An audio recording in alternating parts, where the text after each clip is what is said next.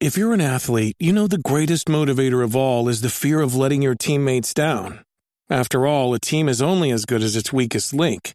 So you owe it to those wearing the same jersey as you to be your best every time you step on the field. That's why there's no vape in team. When you vape, you can expose your lungs to toxic chemicals that can damage your lungs. If you're a step behind, the team's a step behind. Brought to you by The Real Cost and the FDA. And so I says to Mabel, I says, Well, hi everybody, welcome to Slightly Something Else, the show in which Yahtzee and I talk about whatever we want, dancing around Dark Souls all the time. Certainly do. And perhaps as a measure to avoid getting into Dark Souls yet again, we have decided to talk about quirky games, not horrible, violent games full of misery and death nice, cheerful, charming, quirky games. Mm, I like it. With a specific one that I had in mind. Okay. Which was Earthbound on the mm. SNES, which I feel is quite an important game in the history of video games, and perhaps I should say indie games. It had a rocky open, Earthbound, mm-hmm. especially in the West. It didn't sell very well. Mm-hmm. I think it sold like 100,000 units in the US. And not for want of trying, Nintendo of America were really like pushing it. They tried to do this whole campaign that centered around a scratch and sniff book, which was full of very unpleasant smells. Wait, this was a real thing? Yes, this was a real thing, but and it didn't really work out. Yeah, sounds kind of terrible. It's only really in retrospect that Earthbound became a cult classic. Well, I think part part of the cult classic status is the fact that it was it was a mythical find. It was a very hard game to get a hold of in the states. Well, probably because no one wanted a game box stinking up their living room with its scratch and sniff card. Right, right. I only ever played it emulated. I first heard about it back in the earlier days of the internet when I was hanging around like indie game message boards. Mm-hmm, mm-hmm. I used to hang around a site called Home of the Underdogs. Okay. There was there was a site focusing on like abandonware and lesser known indie titles. I like and it. it was hang around there that I was directed to this game on the SNES from many years ago, mm. which is quite unique in the world of Japanese RPGs. And it is a Japanese RPG because it's about teenagers using the power of friendship to kill God. but everything else about it is very unique. It has a almost primitive art style, I'd say. Uh, you know, yes, it, very primitive art style. Like the the world map is very reminiscent of like the the cartoon edges of a Super Mario world. The character design is hyper simplistic I, I want to say that's all purposeful, though. It always gave me a Charlie Brown vibe. Ooh, yeah, I like that. Yeah, I think the in, the original intention. Hang on, I got the Wikipedia article up here. they wanted to create an RPG with a difference, an RPG that wasn't, you know, set in the standard sort of RPG setting, but in a, in a modern setting that explored some modern concepts as well as, you know, teenagers using the power of friendship to kill God. Mm-hmm. Of course, it wasn't the first game. First game was a game called Mother on the NES. Right, uh, because uh, of course we we know it as Earthbound, but uh, over in Japan it was Mother Two. Yes, right. And uh, it only really like became a cult classic with Earthbound. Mother was a bit uh, lesser, I'd say. Oh, it was okay. almost, almost a prototype, I'd say. It's fine to start with Earthbound. not Mother Three, which did come to the which came to the Game Boy Advance, right? Yeah, I don't think it ever got a Western release. I want to say it got a very limited Western release. Uh, there's a fan translation that took quite a few years to come out that everyone was hyping about for a while. Mm-hmm. But I don't think there was ever an official release of Mother 3 Ooh, in the West. Interesting. Oh, you are correct. Japan only, Mother 3 uh, for the Which game. Is, make it all the weirder that they made the protagonist of Mother 3 one of the characters in Smash Brothers. Be, only because like people know of Earthbound only through the hype. It's it's amazing the amount of characters people know from Earthbound, the majority of them having never played Earthbound.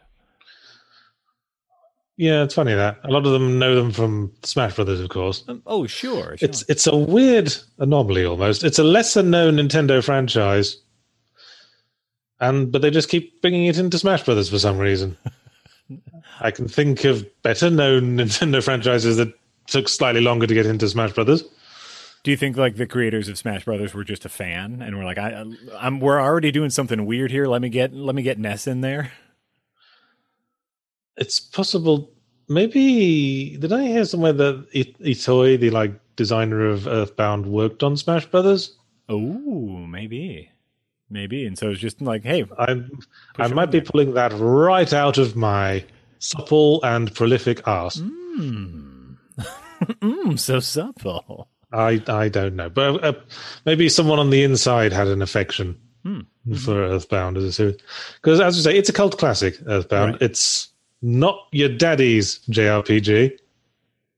Well, I think like that's the heart of this of this topic here is b- besides it being known for not being available anywhere, it is widely regarded as like your first delve into the weird game? It's certainly a weird game. It, I think that's what carried on of its reputation. Mm-hmm, mm-hmm.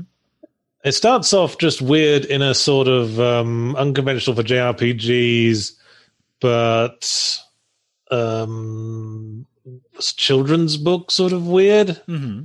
Like you're a kid, you wake up in the middle of the night, there's an asteroid has fallen near your home and you go to it and you get pulled into this whole conflict with this evil monster alien monster from the future or the past or whatever. But that's in the background at first. At first it's just this quirky adventure where you're like a bunch of charlie brown style kids exploring like like small town america. Mm-hmm. you help out the local jazz band. You can go to the arcade and like defeat a local gang. Right. And it's all sort of it's and in the first area in one at the first city, there's still this sort of air of like Americana, like cutesy Norman Rockwell sort of vibe. Mm-hmm. Then it starts to take a turn for the weird when it introduces like a weird Ku Klux Klan style cult that worships the color blue. Perfectly that you have normal. to rescue one of your party members from. mm-hmm that's why they start introducing the weird elements. And then what happens next? Then you go to like a city where it's like being taken over by zombies and ghosts. Well, see, to me, like that's why the art style always seemed very purposeful to me, is to set up the the expectations of being a simple kiddie game.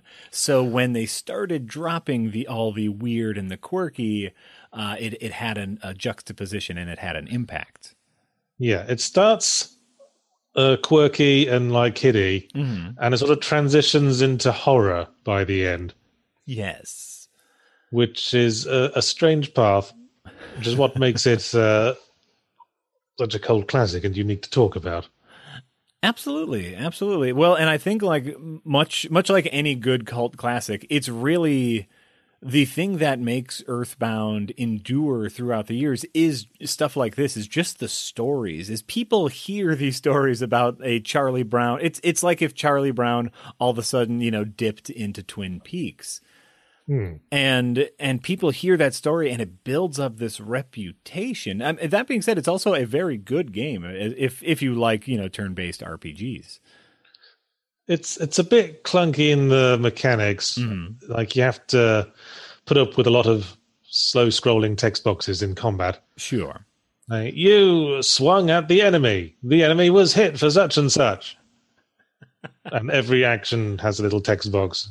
It's not terribly visual as combat goes. No, oh god, no, no. You you don't even see your character like you know Final Fantasy. You know, at least you saw your characters like on screen doing the whole mm. like bounce back and forth while they were fighting.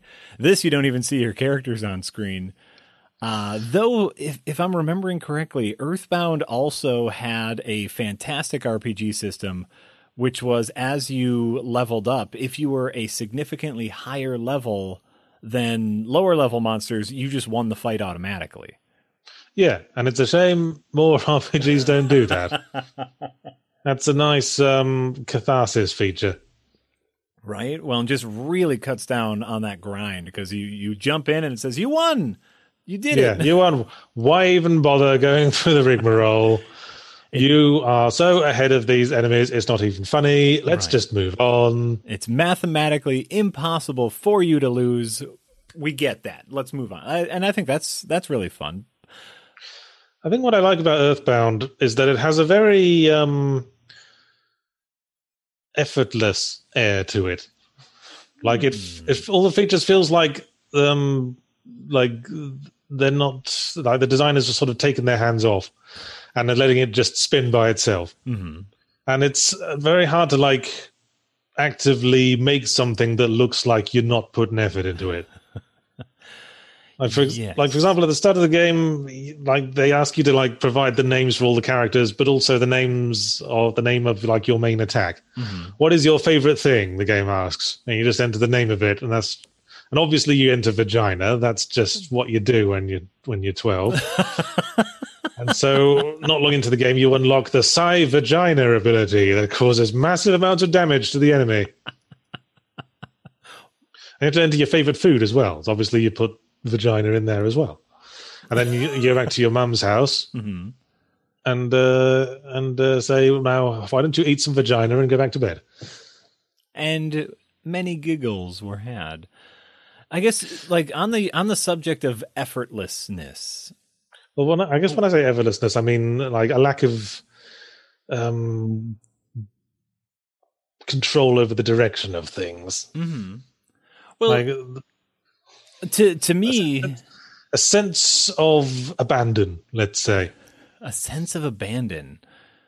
Sure, I mean, like I I remember the early part of the game clearly because I know I tried to play it a few times uh, before you know playing more of it, and I would always stop in the early areas because uh, in the early areas, like this is a game that forced you to talk to literally everyone, Hmm. and sometimes you couldn't progress the story until you talked to the one right person who you didn't necessarily feel like talking to. So yes, it, it definitely is a little it's a little nebulous. That's also a good word. but I think at, at its core, there's an there's an anchor in that game, and the anchor is the fact that at any time you can go back to your mum's house, and your mum goes, um, "I'm sure you've had lots of great adventures. Now eat some vagina and scoot off to bed, and then you can get back to your adventures when you're done." and you save you save the game by calling your dad. Oh yeah.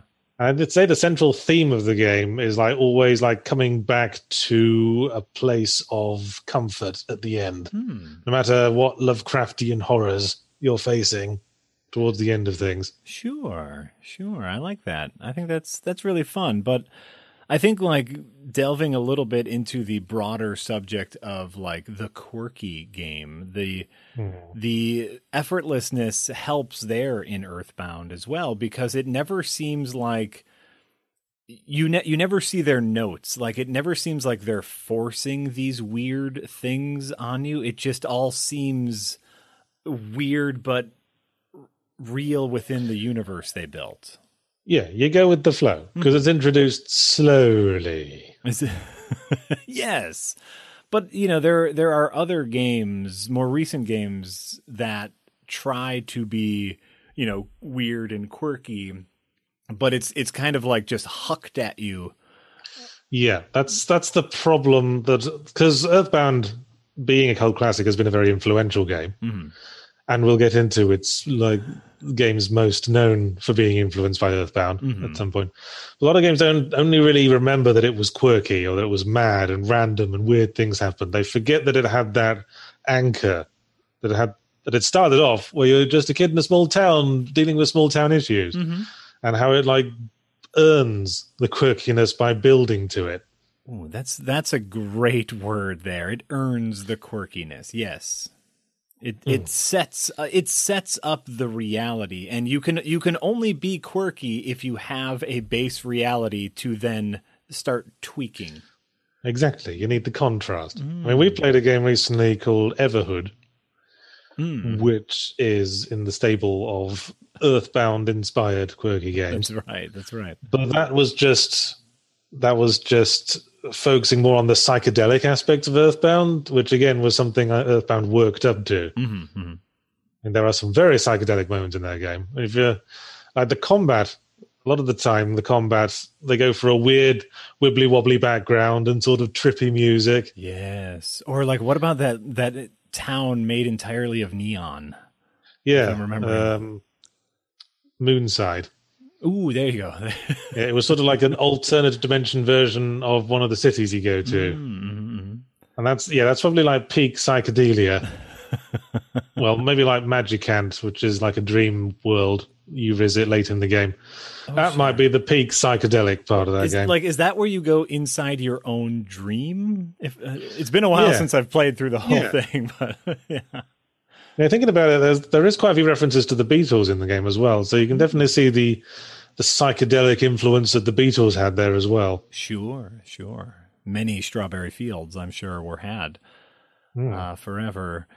Uh, but the you know thinking about this whole like the quirkiness being earned and and thinking about like what makes the game such a cult classic so memorable um, uh, to me, I, I always think it boils down to the characters.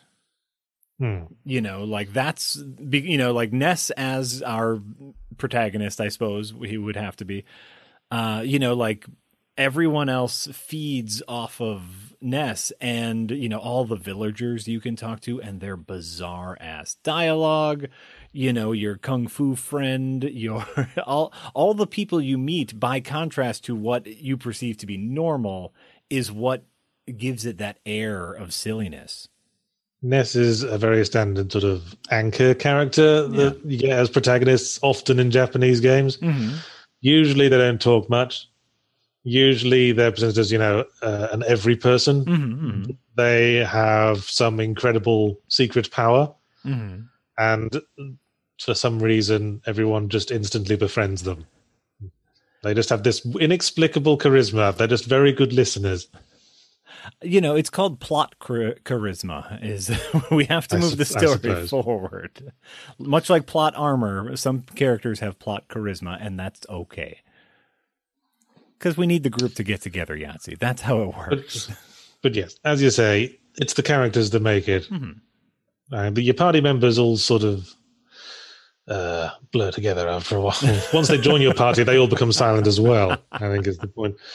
But you run into all these like uh, weird characters. They get into random battles with hippies, with like yeah rock music playing in the background. Because why not? You run into a, a, man who is a dungeon, dungeon man, and you go inside dungeon man and explore the dungeon he's made for you. That's nice. That's nice how much how much of the quirkiness do we like especially like thinking about the characters and thinking about the very bizarre dialogue that they would have that's something i definitely remember is you know you you go up to a random person like in a hotel or on the street and the mm. things they say to you are incredibly bizarre how much of that was intentional and how much of that was translation well that's that's uh, the question isn't it mm.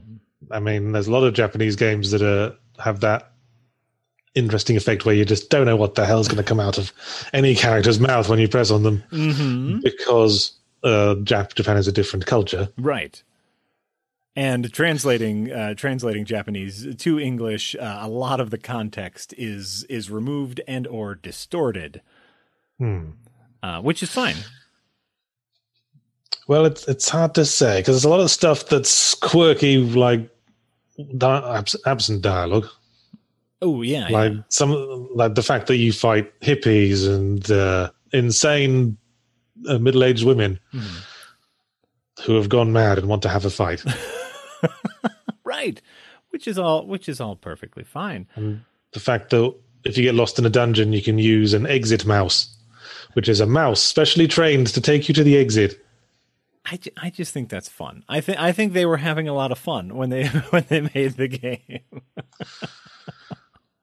Well, it certainly seems fun. It certainly seems. I mean, looking at the Wikipedia article here, and it says here that Itoi deliberately designed the mother games with what what he termed reckless wildness.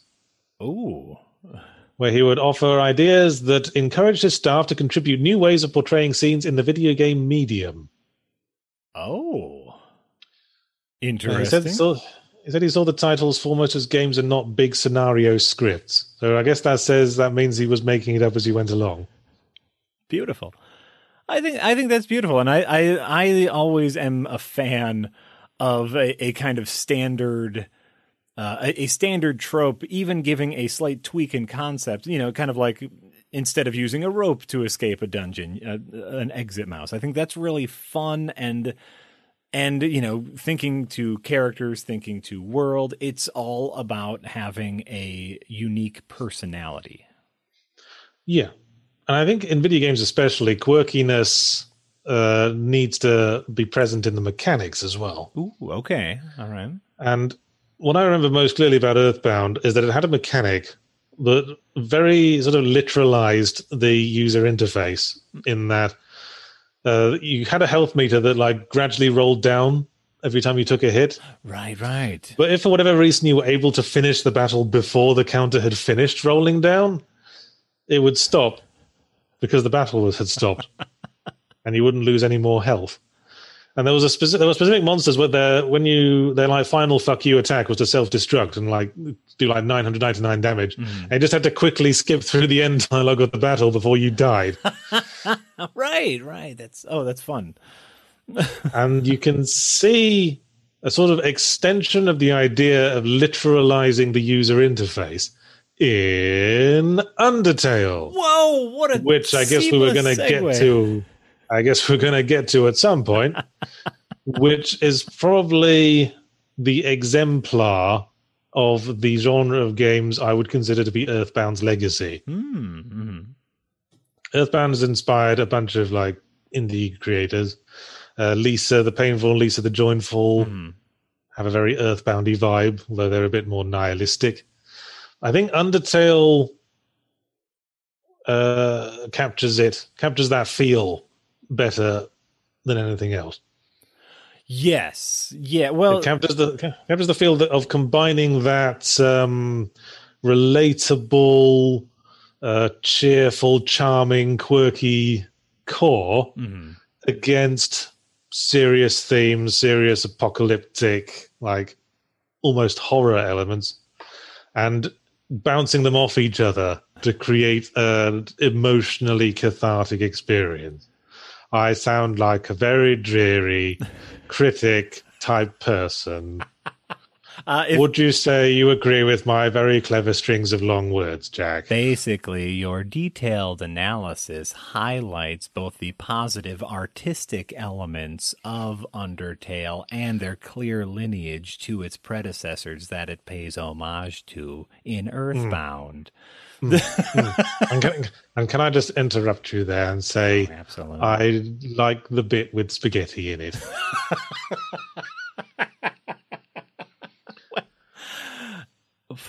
Bravo. A master class a master class in quirkiness right there. You did it.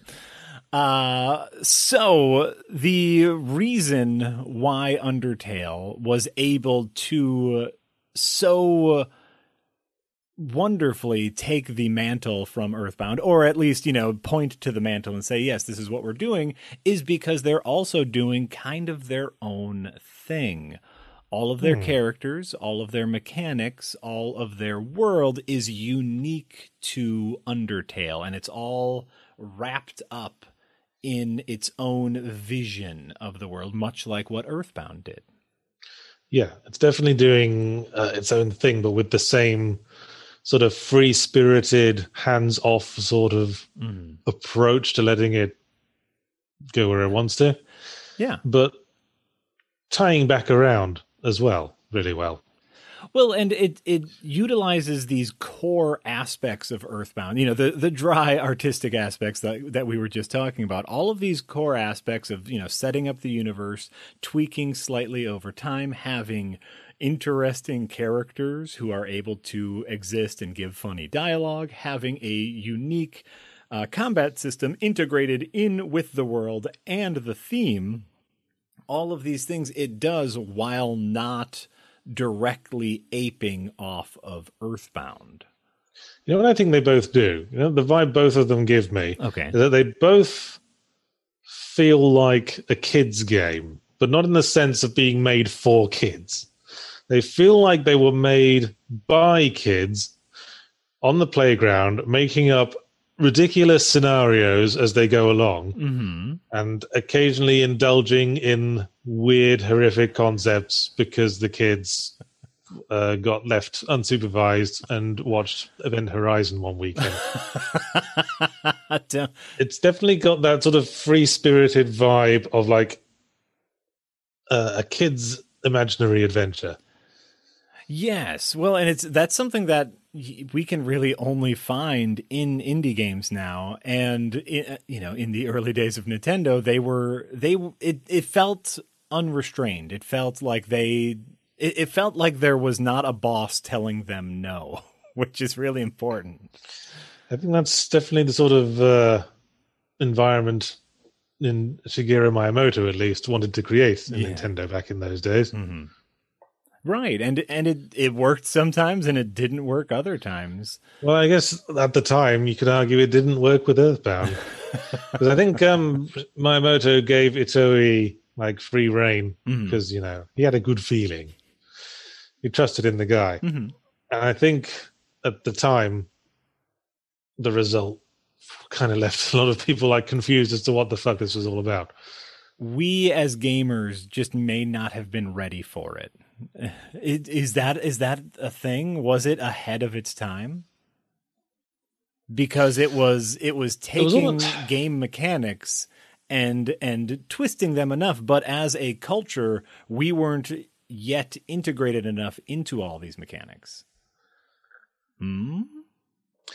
It's possible. It's certainly an askance take on uh, established themes. Mhm. But uh, I think a lot of people were turned off for it from the way it looked, at least early on. It actually came out fairly late in the SNES era. Mhm. I mean, 16 bit graphics was quite a bit beyond what Earthbound was doing at that point.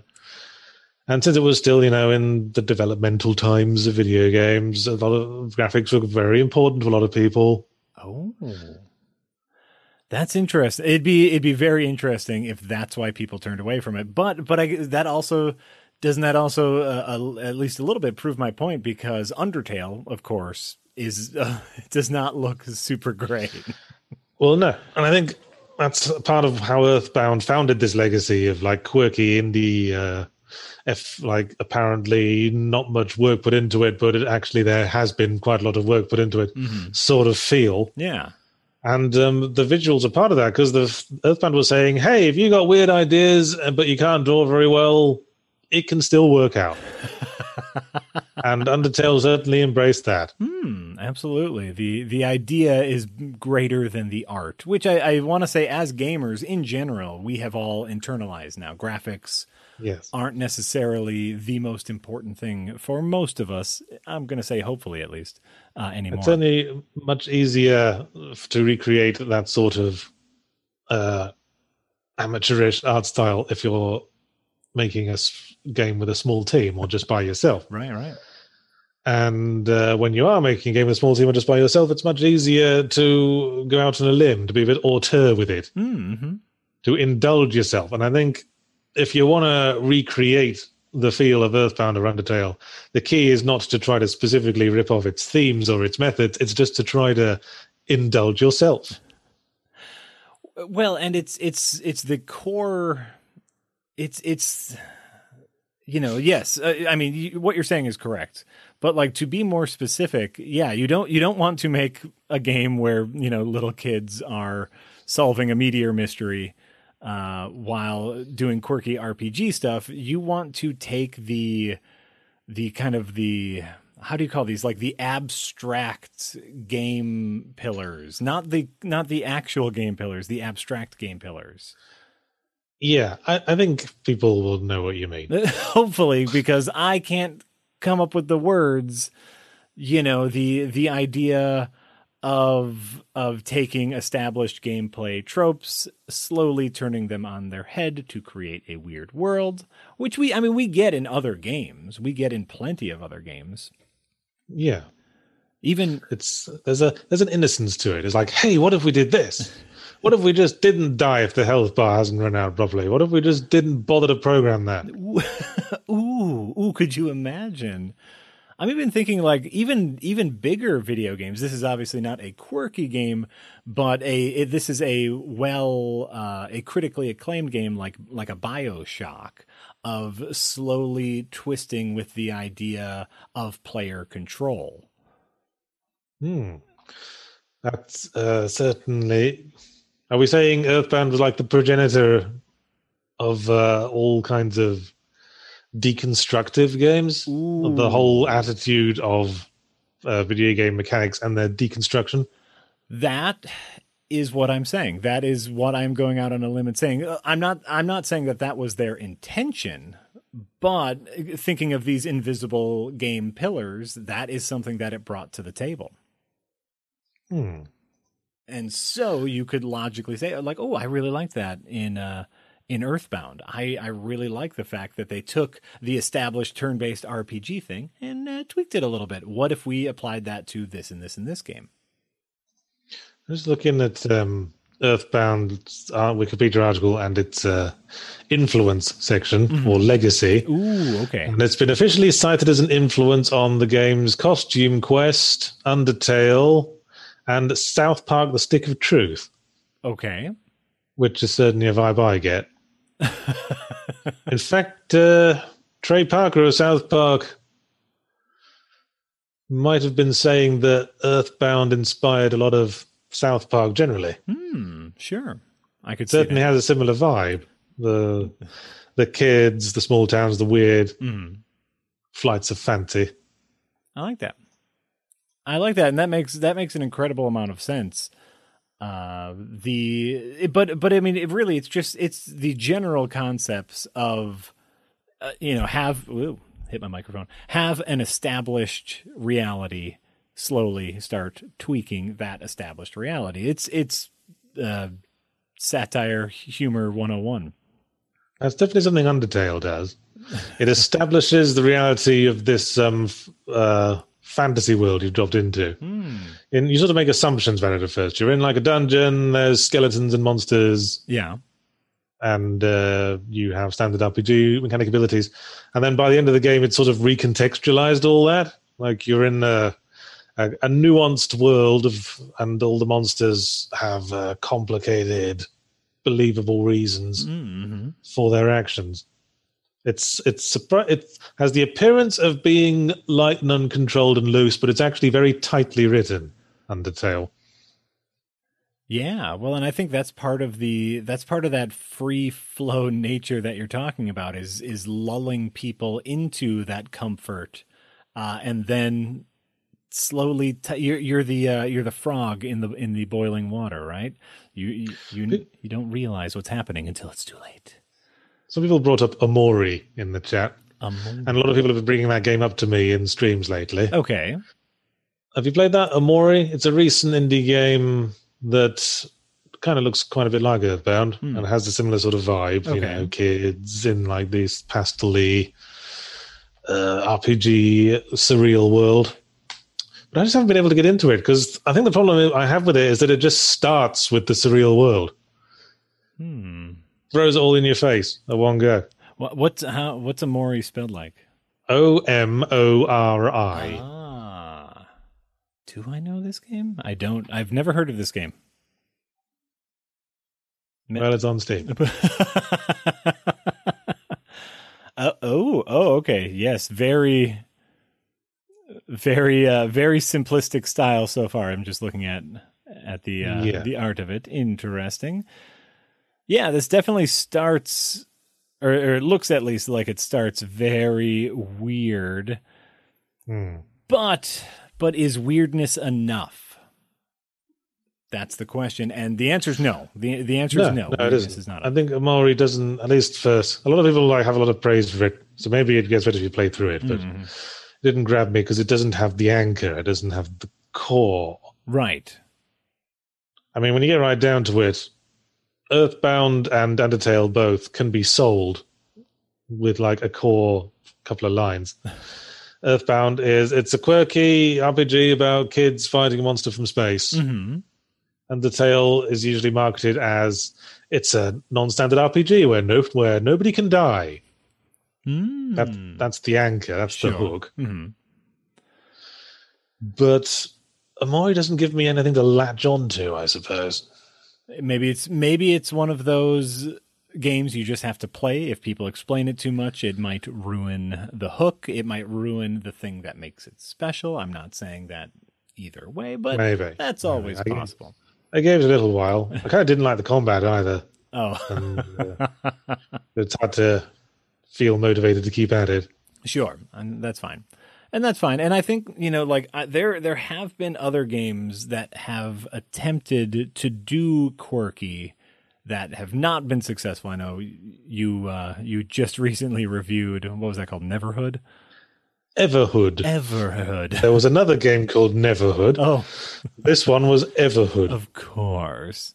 Uh, I know for me personally, this might be this might be controversial, but I the reason I don't like No More Heroes is because I don't like Travis Touchdown as a character. He's um yeah, he's a certain spice, isn't he? He certainly is, and I know that the attempt is to make him quirky and endearing. I don't I don't I wouldn't say that was the intent with Travis Touchdown. I think you're supposed to think he's a bit of a prat. Well, sure, but the quirkiness is supposed to be there. Yeah. Uh, uh, okay, sure, a quirky dickhead, but I uh, I always thought he aired too much on the side of dickhead for me to actually enjoy being around him. I guess it's uh, yeah, there's a certain taste there. That, well, and and I guess that's like that's the other issue that we're running into here when we talk about quirky games, when we talk about any sort of games with humor, is it's not going to land for everyone. And Hmm. are so ooh, actually my my question that I will uh impose on you is is the quirk is enjoying the quirk inherent to enjoying the game? For for something like Earthbound, for something like Undertale, if you don't find it funny or amusing, are you going to have a good time? oh, I'd say you're going to have a bad time. yes. well, it's hard to say because it's all integrated so well. Undertale, I happen to think, is a very funny game. Mhm. There's a lot of laughs in it. Sure. But if it didn't appeal to your sense of humor, then well, it's hard to say. I mean, I don't have that perspective.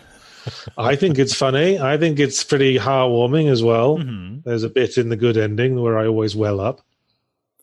It's Sure. always the same moment as well. I've pinpointed it. The exact moment where I start welling up in the Undertale good ending. Mm. It's the bit. Well, I can't really say anything without spoiling. There are some people who have still yet to play it, so yeah, we won't. we Okay, won't right. It's anything. it's part of the ending.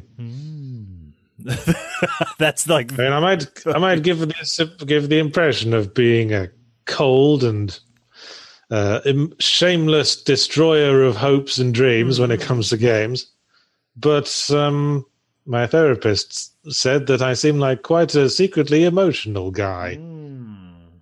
and there are unless I do, keep it bottled down. I've uh, reviewed and played so many games that I do emotionally engage with a lot of them on a very core level. hmm And there are quite a lot of games where I've like just had that emotional surge when certain moments happen. Well, and and perhaps I, I guess what I'm what I'm trying to what I'm trying to get to here is a, a game like Everhood. Is that the aspect that they're missing? Is the humor, the emotional core, the like like you? I definitely think I definitely think it's missing an emotional core. Hmm. Everhood. I, I was thinking about that as you were talking about kind of the thing that grounded you in Earthbound is the fact that you can always go home and check in with your dad and you know talk to your mom and that sort of thing. Yeah. There's an emotional ground. There's there's a, a reality, and I guess that's that's what it all boils Yeah. down to, right? I guess that's what that was Everhood's problem. There, it just didn't feel real. It didn't feel like everything had cohesion the way Undertale does. Hmm. There wasn't the emotional anchor. I keep saying anchor. I like the word because if you put a W on the end, it becomes a swear. Boom. or uh, or an adjective um, meaning something very bad. Uh, Exactly. So I think I think if we're going to summarize our point here is that quirk is something that works best when juxtaposed against something that's solid. yes. Yes, something that's solid. Whether that be a solid emotional core, a solid uh, foundation in like reality, a solid uh, cohesive plot like what Undertale has. Hmm. Just something solid, I mean, it's something we can rely upon. I want to say we we touched a little bit on this last week, which was like it's the idea of like a punchline is useless without the setup. You can't just say a punchline and expect it to be funny. You need you need the grounding, you need the setup, you need that work put into establishing a reality before you can start making it weird. Hmm. Even the most basic humor at all, like smacking someone in the face with a frying pan, wouldn't be funny without the juxtaposition against not smashing people in the face with frying pans. Wait a minute. Because that's because in that's something just it's just because you don't do that in standard social settings. you don't just say "Hello, Mrs. Jones," pang, as you greet your neighbor over the fence. Well, I, sup- I suppose. I was thinking more of like, you know, if you smacked an old lady with a frying pan, it might. Uh, it, it might not resonate as much. Whereas it, uh, if you smacked an old mean lady with a frying pan, that sort of context, you know. Well, they're both kind of transgressive. I guess that was my point. it's funny because it's com- you compare it against reality, Sure. against normal social behavior. Sure, sure. And I just I guess I feel like in in a lot of the so weird, so random, so quirky stuff that I have uh, taken in, be it games or movies or books or whatever, a, a lot of times that's what they're missing. They're missing the core reality. Are we overdue for some super chats? Do you think? We probably are. That's what we usually go to after we've made our point. So let's do that. Right. Well, we've made our point several times, so let's get started. I just hope All the games? All the games, thanks to the 499 US dollars, who asks, do Papers, Please and Return of the Obra Dinn qualify as quirky games? Also, would you say an auteur director is a key factor for a game's success? I'd say Papers, Please is quirky. It's not, it's kind of depressing. I mean, I, when I say quirky, and when I think of quirky in the context of Earthbound, I always think of uh, the charming quality of quirk. Hmm. Is there a word, I, I ask you as the wordsmith here, is there a word for something like quirky but on the depressing scale? Surreal. Ooh, maybe. Uh, yeah, there is certainly a surreal element to those two games. Oh, Duffy. Uh, I I would I would say yes. Well, mm, there's a, there's a down there's a down quirk, I guess. I'd say quirky is surreal in a positive context. When you say quirky, it's like meant in a positive sense. Mm. It, it it means surreal, but specifically in a good way. So generally, surreal, strange, otherworldly Yeah. has a sort of slightly negative context. Okay, sure. So then on, on the other side of the coin, I think both of them fall on that scale as as you slowly delve into the uh, dystopia that is Papers Please, or as you slowly delve into the incredible story that is Obra Dinn. The nightmarish story Yes. of the Obra Dinn. Also, would we say an auteur director is a key factor for game success? Well, I'd say so, but specifically in indie sectors, sure. Uh, someone someone taking control and telling the story they want to tell. No, I, the, I, I'm. This is where this is where like my, I, I like I like teamwork in general, and so I don't think it's key to someone's uh, to to a success. I don't think you need an auteur. I think It might be in the context of quirky games. it it might be. I would like to believe that an entire team could get on the same path. That's what I, that's just that's my more my hope than anything is that there is room in this for a team to work together to achieve the same goal. Well, it's all about having strong leadership skills, I suppose. Right. And so then where's like where's that gray area between like an auteur and just a good boss? Well, if you let everyone have a say, you end up with sort of a kitchen sink committee designed sort of feel Sure. that uh, makes a, that can often make a game seem anodyne. Okay. It can seem uh, overly broad. I think um, if you focus it through one person's perspective, Hmm. it adds a bit more intrigue, perhaps. That yeah, then that gets into kind of the minutia of what an auteur actually is. Like I I, I agree with that me, sen- if- sentiment. If you ask me, an auteur is someone is on a design team, and when the design team is when someone on the design team says, "What if we do this?" The auteur is the person who says, "No, bad idea. That doesn't work. Shut up." Whereas in a lot of design teams, everyone just goes, hmm, "That does sound like quite an interesting idea. Let's see if we can work that in." Namby pamby mealy mouth.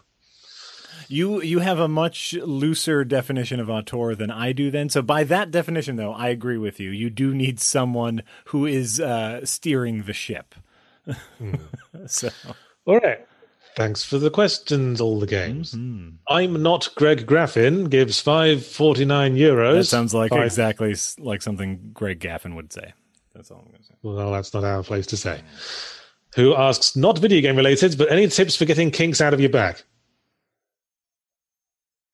Um, um well, if uh, any member of the kinks is in your back, I'd start by asking them to leave. Politely, they are they are older now. Yes. Uh, I'd say I appreciate their contribution to the 60s British invasion sound, Mm-hmm, but that's no excuse for standing on my spine. I think that's fair. On a more accurate uh, thing, uh, daily stretches and back strengthening exercises. All right. thanks, thanks, Mr. Straight Man. I wanted I wanted to start there, and then you move on to the joke because we just talked about setup and punchline Yahtzee, but but we inverted it. We we uh, messed up with your we subverted your expectations there. There you go. Uh, That's it works. You can you can find YouTube videos on uh, proper back stretches uh, and do some back strengthening exercises because if you have proper muscles back there, uh, then uh, you will get back aches less often. More Robot Wars content donates five pounds to say, You guys wore me down and I made an effort to have my Dark Souls epiphany. Completed a few days ago. It's definitely quirky. Hashtag relevant. Hashtag stretch. Very much a stretch. Very very very much a stretch. Well, that's certainly something I'd classify more as surreal than quirky. Mm, oh no, I can't. I've already used my my uh, daily Dark Souls quotient, so I can't I can't talk about it anymore. All right, moving hastily on. Thank you. Someone whose name is just CK and then an interrobang, the question mark exclamation mark, gives US ten dollars to say, I've nothing constructive to add. Thanks for all you guys make. Loves. Heart icon. Fantastic. You're you're welcome, CK interrobang. Ice Age 70, uh just well, it just says welcome to tip jar, so I guess they have just Thanks for the support. We appreciate given a tip that. with no real comment. Thanks very much. mm-hmm. Mm-hmm. Oh, hang on, a place. There we go. Benjamin Wilson gives five Canadian dollars to ask: Are there any of the games you guys named Game of the Year that you don't think aged well or changed your mind about? Hmm.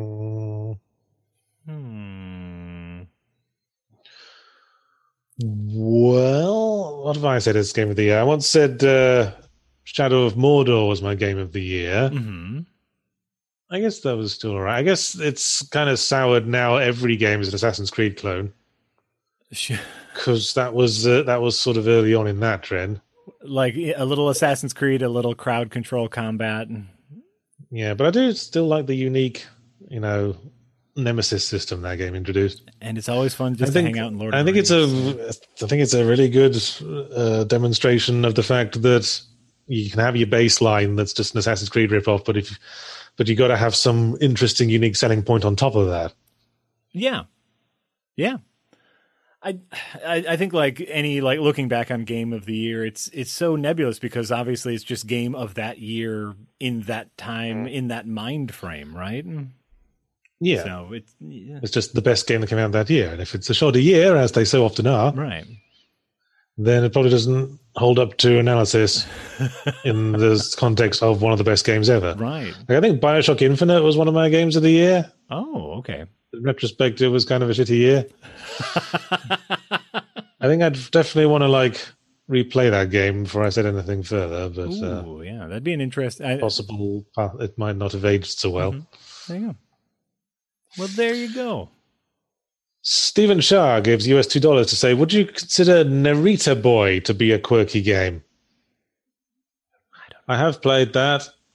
That's came out fairly recently. Oh, okay. I'd say I'd say it's more of a confusing game. Oh, I mean, I started it. I mean, I pl- I played it once Mhm. for a few like minutes. I started it. It started throwing like concept after concept at me, and I just got, felt completely overwhelmed. sure.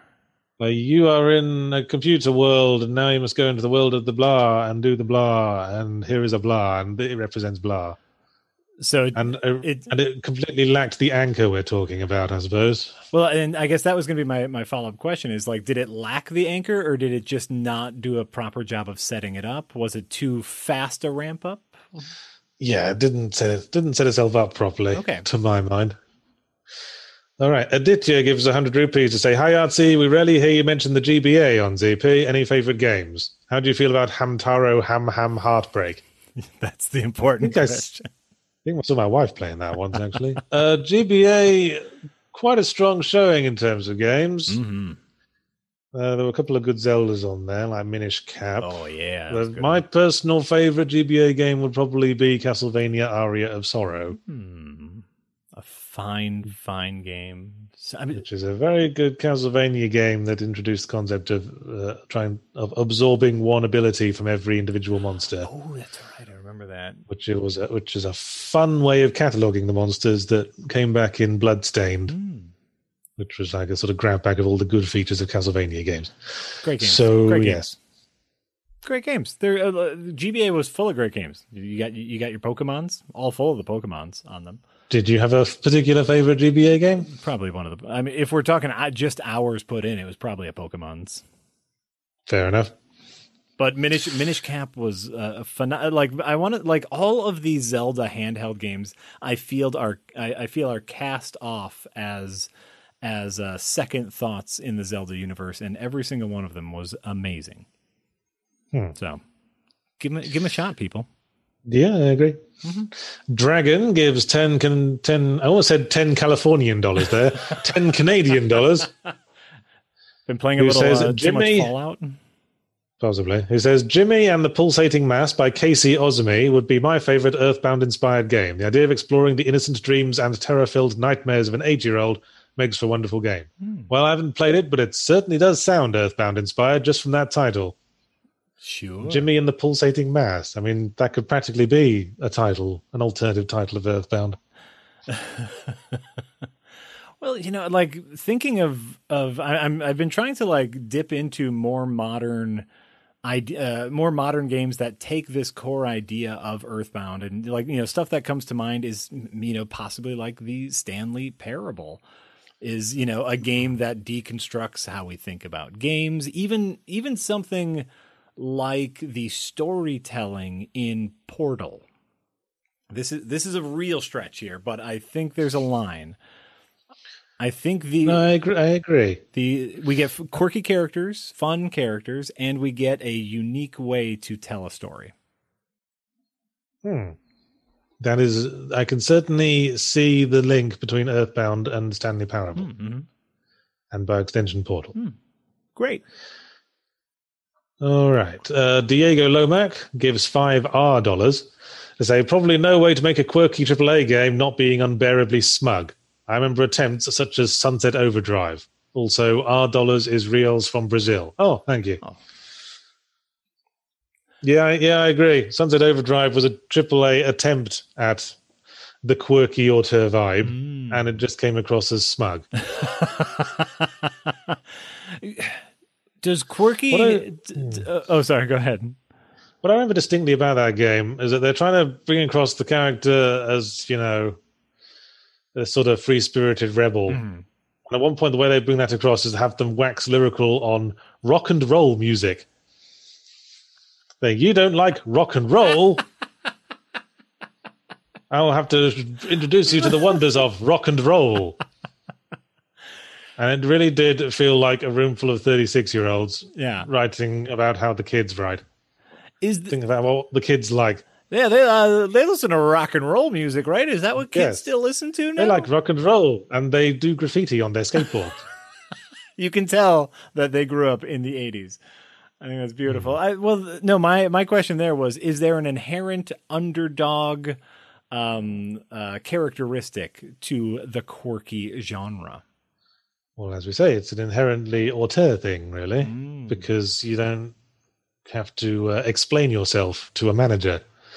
Sunset Overdrive feels like a game where every aspect of it had to be explained to the publisher, yes and they had to sign off on it. yes like they had to personally explain to bill gates why why rollerblading was still cool yeah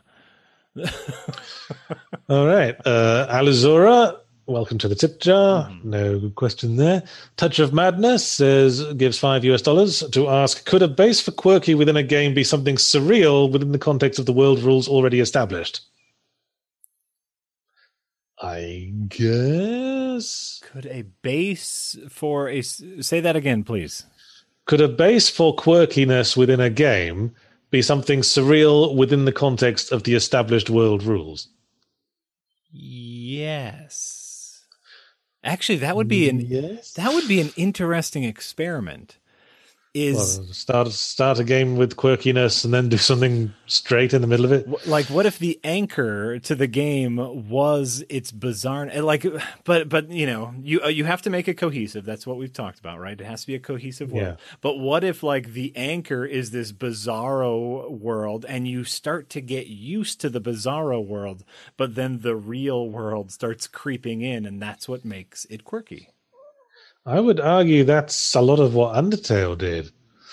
They you they keep you in this surreal, bizarre world um, until you get used to it, Mm-hmm. and then I would say on the path to the good ending, where you go into the horror laboratory and find all the twisted experiments, that's where it sort of takes it onto another angle. ooh sure sure I like That would like a, a surreal moment within the, an already quirky game. Okay. I like that. I like that. But yeah, the, the answer is as long as your base reality is cohesive, you can do whatever you want from there. Yes, that's the point. Undertale, as we say, it's a very cohesive Hmm. base reality. It's got verisimilitude. Ooh, dang, you said it. I love that word. Count it. Uh, Leonard Stikerbikes Suikelos Koiken Wow. gives five euros. Sorry for how I pronounced that and generally for everything.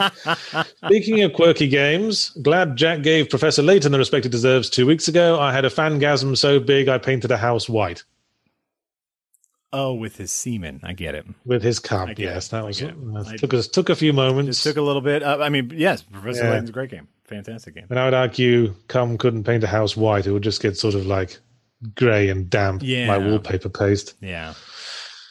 But let's not analyze that any further. Dazu Meyer gives five US dollars to say, Howdy, have you ever played one shot? If so, what are your thoughts on it? No, I haven't. Sorry. I'm looking it up now. One shot game. Have I played this? This sounds like something I would play. Uh, no, I haven't. Sorry. Well, it certainly has a earthboundy sort of amateurish look to it, just from the immediate look. Uh. Yes, I haven't played that. Sorry. Hmm. Um, SK gives five pounds to say, "Happy that Escape is still around. What are your thoughts on the balance of gameplay and story and game design? Does one restrict the other? Only if you let it. I think the best games have always been the ones that integrate gameplay and story together really well. Mhm. And it's not so much um, considering them as separate things. Like, here's a chunk of gameplay and here's a chunk of story. Let's just put one next to the other Mm. about figuring out a way to work it all together, like the way something like the Stanley Parable does, Ooh. or The Return of the Obra Dinn, of course, where you have to unlock the story through the mechanics of completing a bunch of logic puzzles. Yahtzee, you're so wise. You're so wise and handsome. And I think like you just you just said something so profound that everyone should take a moment and understand the thing you just said, which is stop thinking about story and gameplay as separate entities.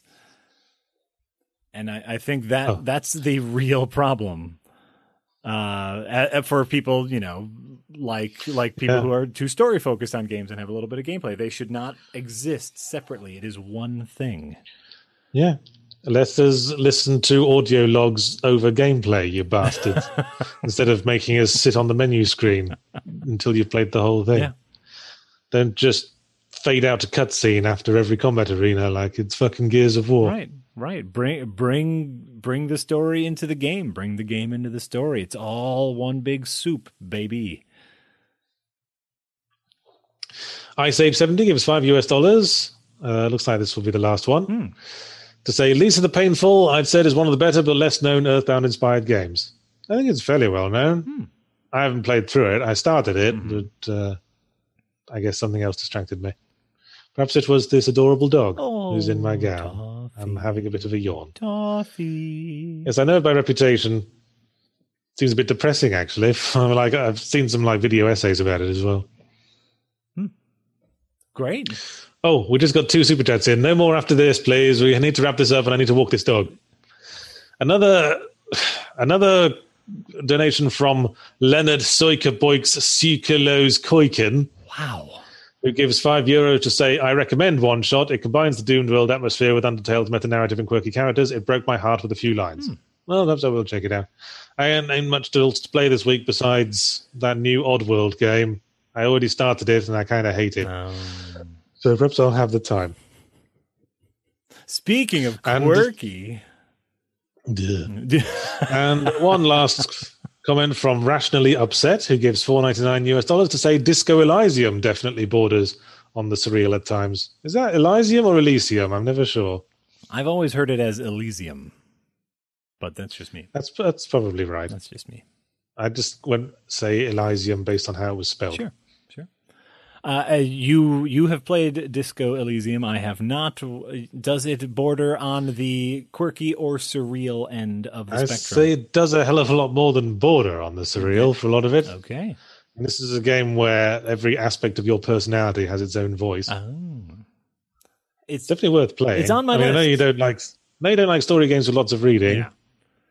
No, it's on my list. I'm waiting. Uh, I I think that could be a really good uh, pick up and play game. So I'm waiting for the Switch release, which is supposed to come out sometime this year.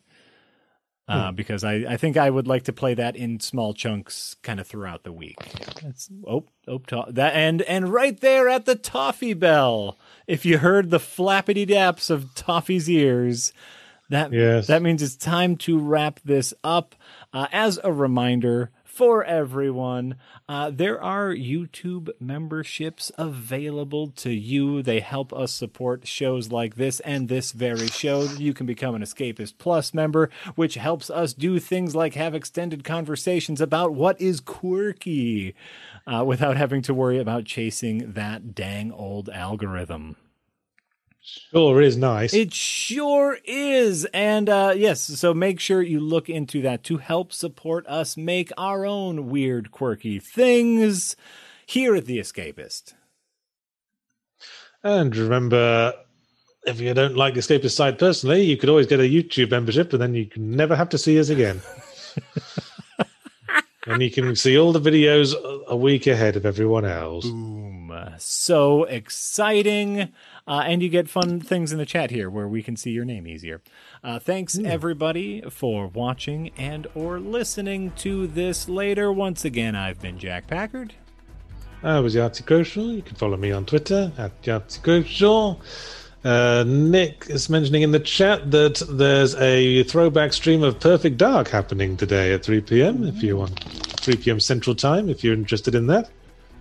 That's and uh, a monster and a Monster Hunter Rise live stream on the Switch channel tonight at 8 p.m. Central Time. So Ooh. plenty of entertainment to stave off the existential horror of life.